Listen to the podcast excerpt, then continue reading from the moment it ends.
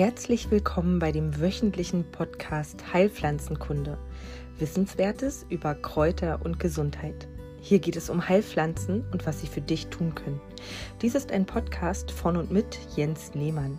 Jens ist seit über 25 Jahren Heilpraktiker und teilt in diesem Podcast sein Wissen mit dir. Das Thema unseres heutigen Podcasts ist die Haut. Und zur Haut zu sagen, könnte man anfangen. Also die Haut ist eins unserer großen Ausscheidungsorgane. Neben dem Darm und der Niere und der Lunge ist sie halt vor allen Dingen mit Ausscheidung beschäftigt.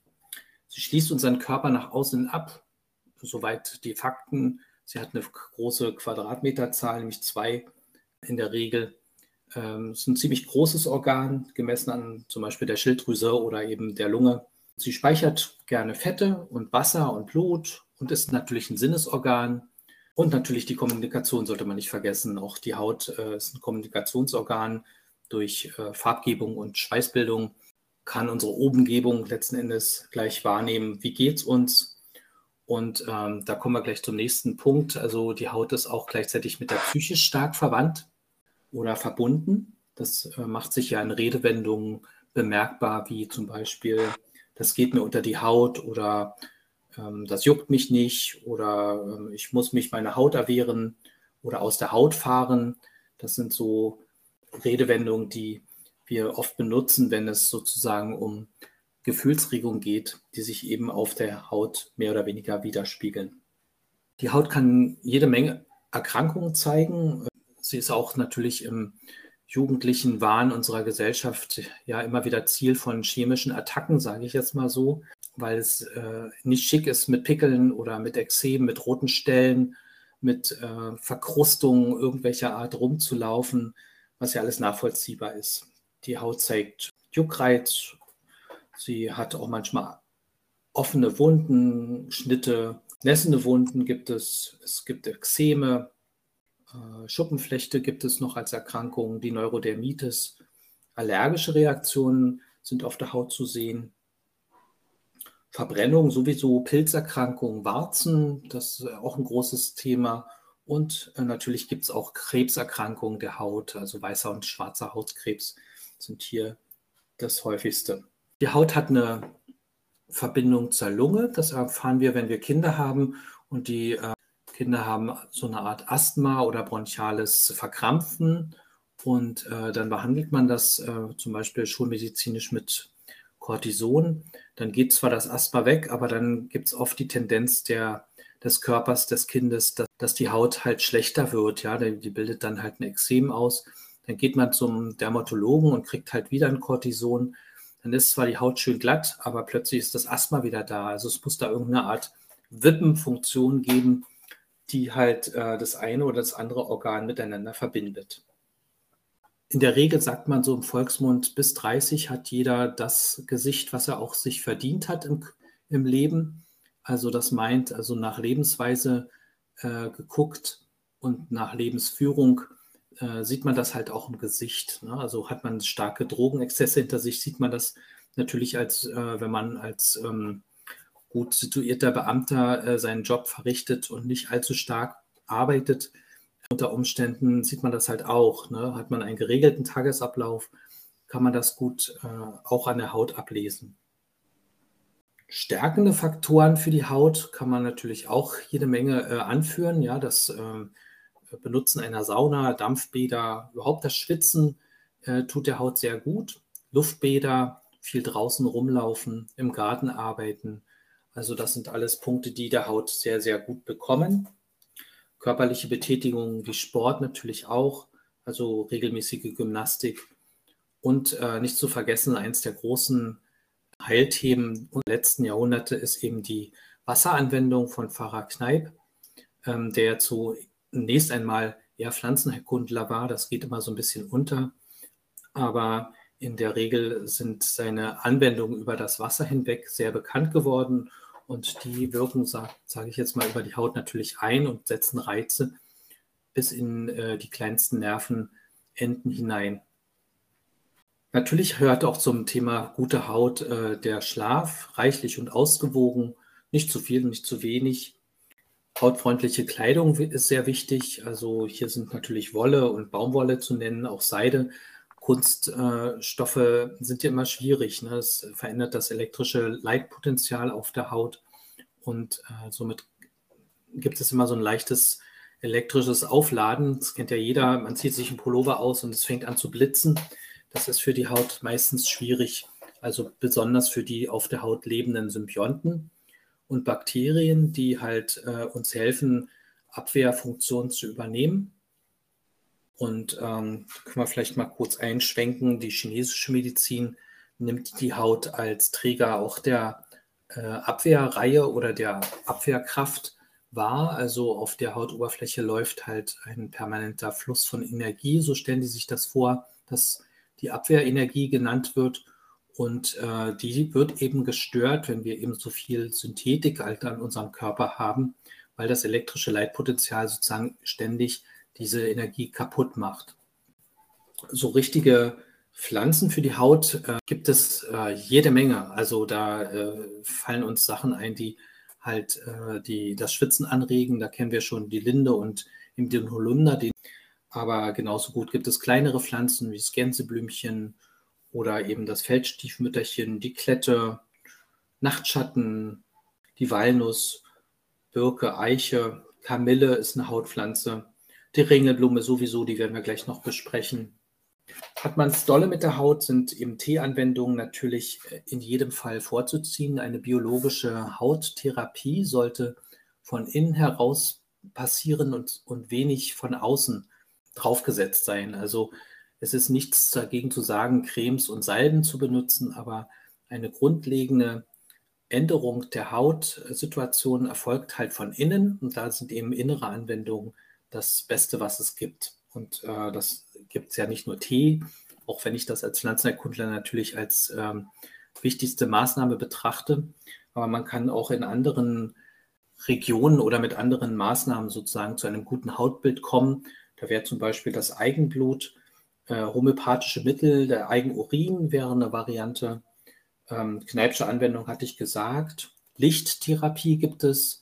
Verschiedene Lichtsorten kann man halt äh, sich aussetzen und dann reagiert der Körper entsprechend so oder so. Das ähm, ist es, glaube ich, so sozusagen zu, zu dem Thema eingangs. Natürlich gibt es auch die Salben und, und äh, Bäder, die man benutzen kann und Cremes. Ähm, wie gesagt, das ist alles äh, zulässig, aber eben nicht im, im alleinigen Modus. Also da ist dann mit der Haut meistens eher nur so, dass man ähm, ihr kennt das vielleicht alle, wenn man sich eben trockene Haut erwehren muss, dann, dann fettet man, aber das führt eben irgendwann auf kurz oder lang dazu, dass man immer fetten muss, weil der Körper eben sagt, Mensch, warum soll ich denn selber äh, fetten, wenn ich es immer jeden Tag bekomme? Also hier wäre die, der Versuch ist auf alle Fälle mal wert, das, äh, den Körper daran zu gewöhnen, nicht immer ständig äh, nachgefettet zu bekommen. Zum Thema Haut gehören auch Haare und Nägel. Darauf gehen wir auch in, in den folgenden Pflanzenbeschreibungen immer mal wieder ein. Und dann können wir eigentlich schon loslegen. Beispiel geben für eine biologische Hauttherapie äh, stelle ich jetzt mal ein Therapiekonzept vor für die Schuppenflechte. Die heißt Psoriasis vulgaris im äh, lateinischen Fachjargon und äh, ist eine nicht ansteckende Autoimmunerkrankung, die auch in die Richtung des rheumatischen Formkreises gezählt wird. Sie zeigt sich eben auf der Haut. Und so kennen wir unsere Freunde, die wir, die sich damit rumplagen. Ähm, aber auch andere Organe und Strukturen sind mit betroffen. Also es können halt ähm, alle möglichen angrenzenden Weichgewebe betroffen sein, die Augen, das Herz sowieso, Genitalien, Knochen und Weich, also Gelenke sozusagen und Bänder in den meisten Fällen zeigt sich auf der Haut halt sich abschuppende Stellen an Knien und Ellbogen, an der Kopfhaut auch manchmal. Und äh, es herrscht meistens ein fieser Juckreiz. Die Fingernägel können sich verändert haben. Äh, insgesamt ist die Hornung, Hautverhornung viel zu schnell. naja, die Ursachen sind wie fast bei jeden Krankheiten irgendwie unbekannt. Es gibt eine erbliche Komponente, eine Irritation des Abwehrgeschehens durch Impfung zum Beispiel oder durch Antibiotikagaben, durch Wohngifte, Waschmittel können dafür verantwortlich sein oder Kosmetika. Konservierungsstoffe wären auch noch, Varianten, auch noch eine Variante in der Nahrung.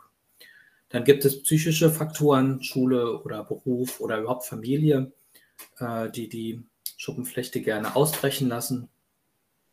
Und ganz blöd für Erkrankte, sie erfahren natürlich in unserer Gesellschaft meistens eine deutliche Ausgrenzung, weil das sieht halt irgendwie komisch aus, wenn jemand so borkig äh, aufgekratzte Stellen äh, in verschiedenen Bereichen des Körpers halt hat.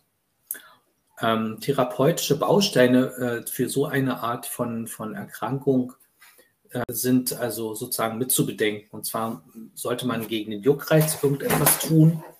Man äh, sollte beruhigen, also die Haut letzten Endes äh, versuchen, so ruhig wie möglich zu halten. Man muss den gesamten Stoffwechsel der Haut etwas äh, betrachten.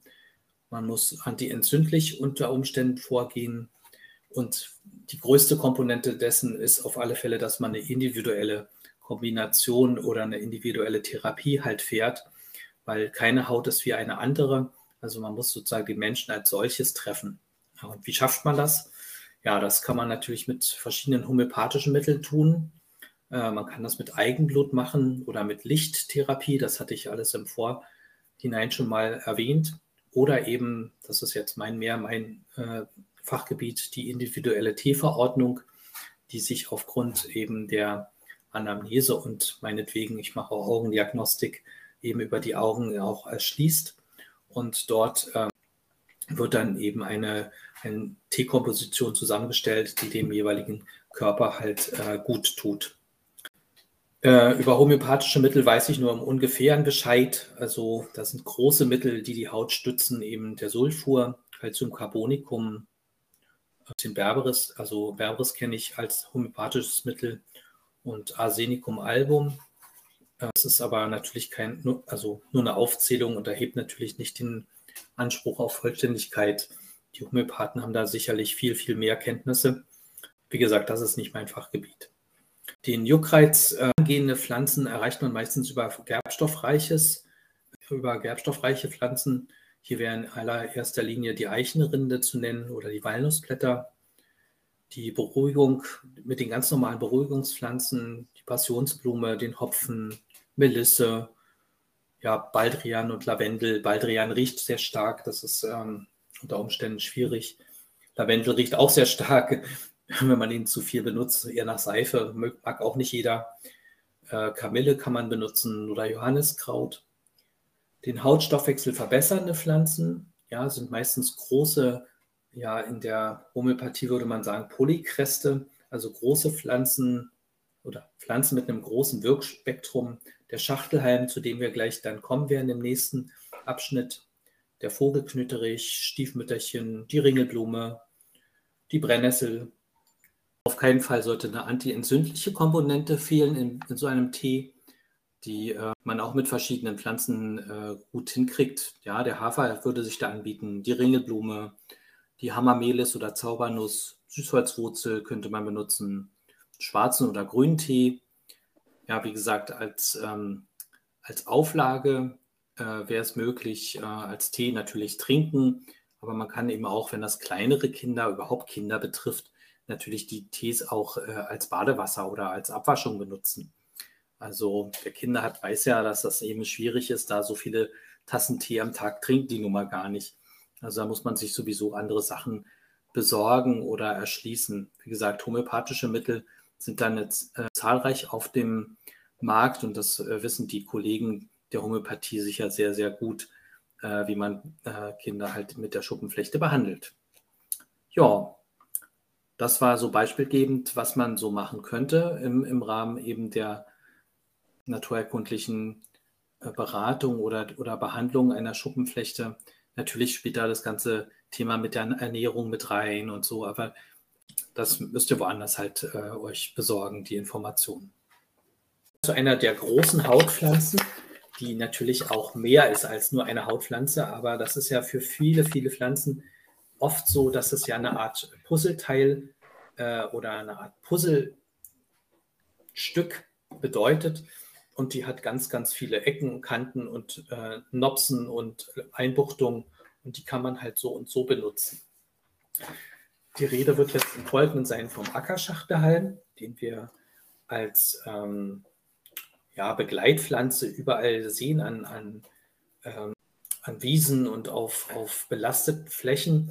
Also ich habe vor einiger Zeit mit meiner Frau ein Haus gesucht und wir hatten ganz viele Angebote und es gab halt ähm, ein, ein, ein Haus, in dem eine Autolackiererei untergebracht war und der ganze Hof war voll äh, Schachtelhalm bestanden oder Brennnesseln oder beides. Ne? Und dann gab es auch äh, Höfe oder Häuser, die wir uns angeguckt haben, wo immer wieder äh, Schachtelhalm und äh, Brennnessel im Wechsel standen und so. Und äh, das sagt eigentlich schon sehr viel aus. Der Schachtelhalm ist ein, ein sogenannter Zinksammler oder eine Gallmeipflanze. Und der zieht halt auch eben die Schwermetalle so ein bisschen aus dem Boden oder wächst eben gerne dort, wo Schwermetalle im Boden halt verortet sind. Und äh, somit also eine Anzeige, also such dir auch ein Haus oder ein Anwesen und dort wächst viel Schachtelhalm, kann es unter Umständen dort im Boden ungünstiges Material geben.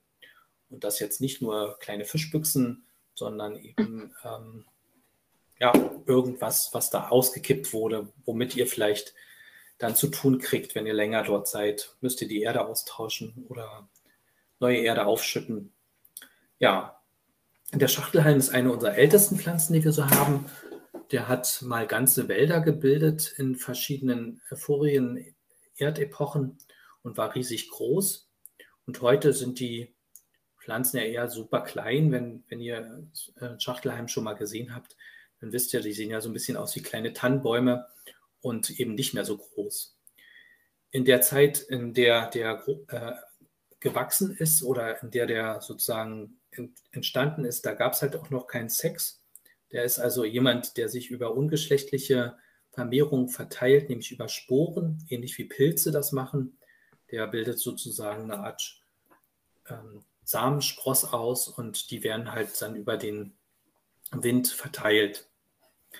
Der deutsche Name Schachtelhalm äh, bezieht sich tatsächlich auf den Wuchs, weil der ja so ein bisschen aussieht, als wenn diese Stängelglieder ineinander so reingesteckt werden wie Schachteln, immer eine kleine auf eine größere. Und äh, natürlich hat er auch einen lateinischen Namen, der heißt Equisetum avense. Avense meint also, äh, wenn ich richtig liege, im Prinzip das, ähm, das Feld oder der Acker. Und Equisetum nimmt Bezug auf den Zustand, wenn man ganz viele von den Pflanzen äh, pflückt und in die Hand nimmt, dann sieht das halt aus wie so ein Pferdeschwanz. Und das ne, gab halt Linné den Anstoß daran, den, den Schachtelhalm Equisetum zu nennen. Das nennt sich eben sozusagen, ist zusammengesetzt äh, für, für Pferdeschwanz aus dem Lateinischen. Der deutsche Name, den wir auch noch kennen, ist das Zinkkraut. Und äh, das nimmt Bezug darauf, wie der mal benutzt wurde. Damit wurde viel blankes äh, glatt gerieben oder, oder poliert. Zinkbadewannen, aber auch Geschirr und Teller und alles, was eben so aus Zink oder Zinn war, wurde mit dem abgerieben, weil das machte sich ganz praktisch.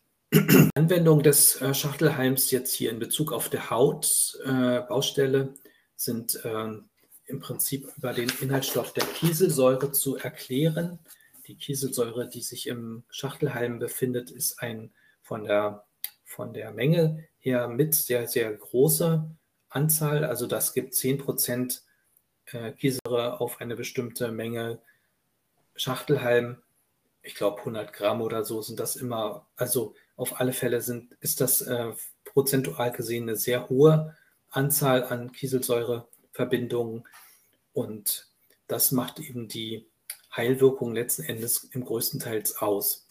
Also bei schlecht heilenden Wunden zum Beispiel, da kann man den Schachtelhalm drüber streuseln als Pulver oder als Teeabwaschung drüber laufen lassen. Da schließt sozusagen die Haut relativ schnell. Die Kieselsäure ist ein, ähm, welches sozusagen hartes äh, sehr weich macht oder weich macht und äh, weiches eben sehr hart macht. Also ein Stoff, der sozusagen äh, verbindet, ja, verbindet und schließt.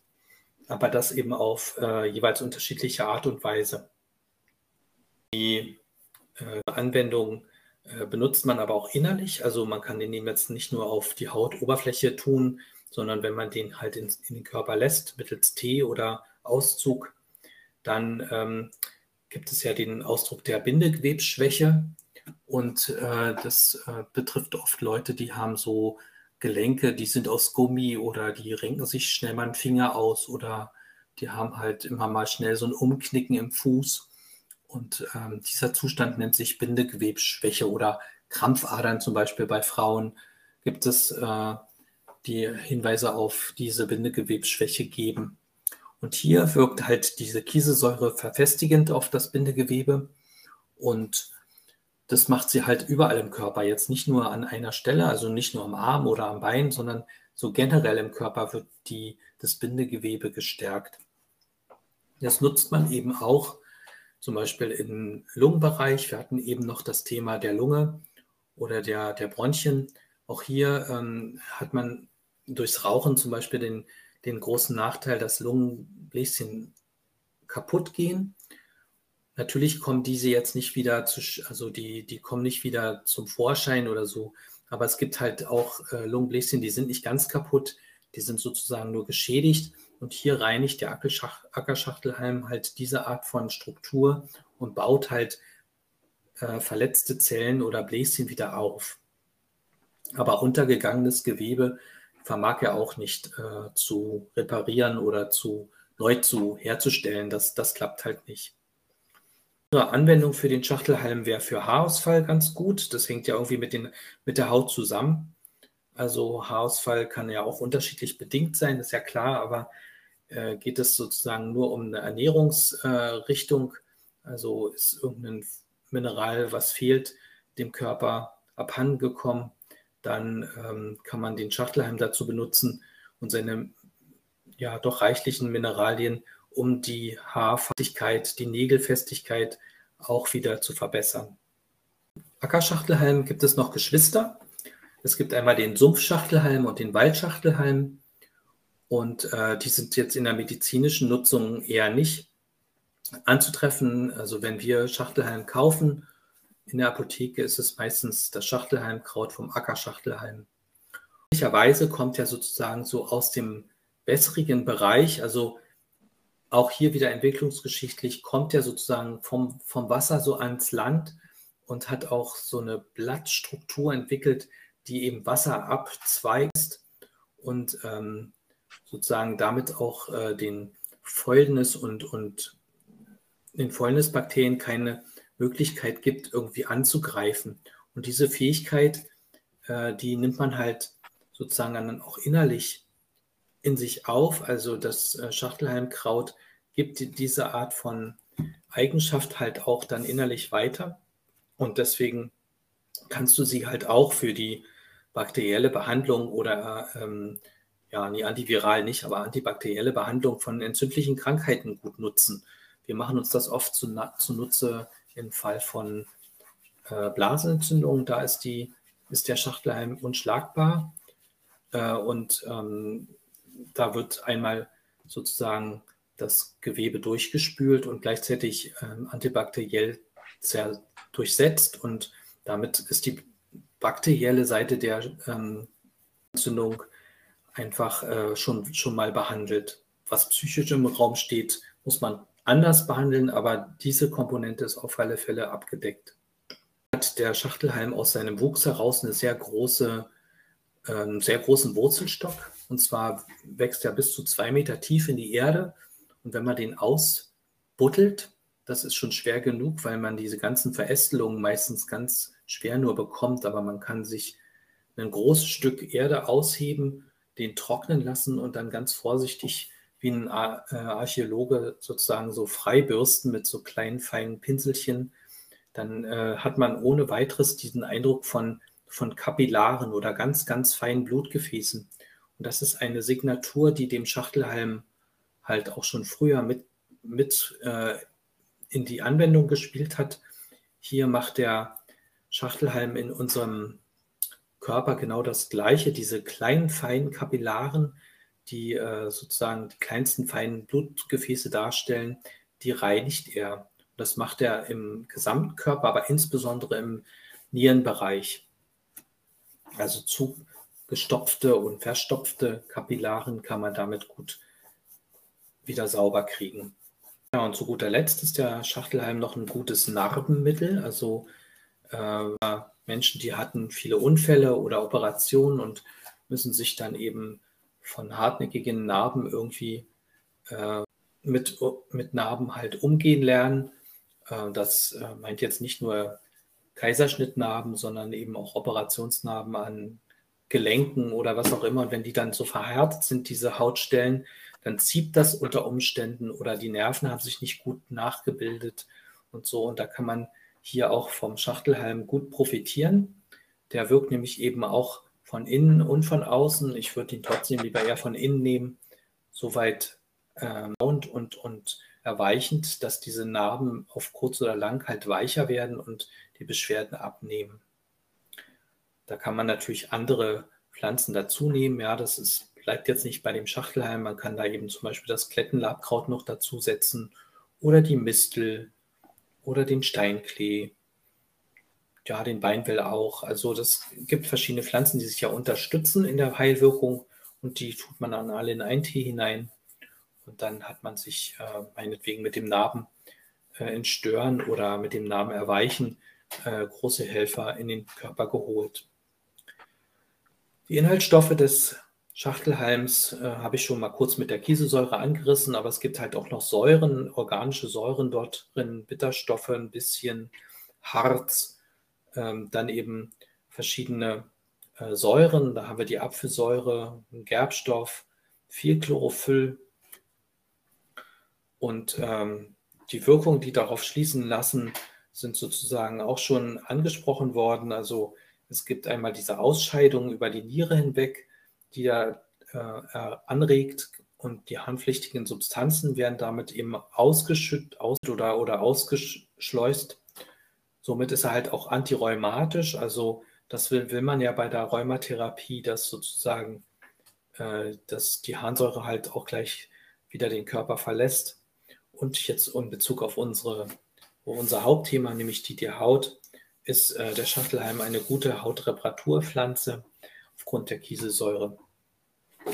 In der Apotheke kriegen wir vom Schachtelhalm das Kraut. Es gibt eine Tinktur, es gibt, äh, glaube ich, einen Frischpresssaft, Standardpräparate, hm, weiß ich nicht genau, muss man mal nachschlagen. Eine Urtinktur auf alle Fälle. Ähm, ja, ich glaube, soweit äh, zum Schachtelhalm ist, glaube ich, soweit alles gesagt. Es eher wirklich eine sehr groß wirkende Pflanze und hier ähm, steht halt im, im Großen und Ganzen diese Kieselsäure im Vordergrund. Und das Alte, also hier ist auch wichtig, dass der Schachtelhalm, vielleicht nochmal zu erwähnen, äh, dass der Schachtelhalm äh, eine sehr alte Pflanze ist und damit ist er auch prädestiniert dafür, alte Zustände eben zu heilen und nicht im, ähm, im Akutfall jetzt so seine Priorität hat, sondern eher wirklich auf alte Zustände halt einwirkt. Dies war der Podcast Heilpflanzenkunde.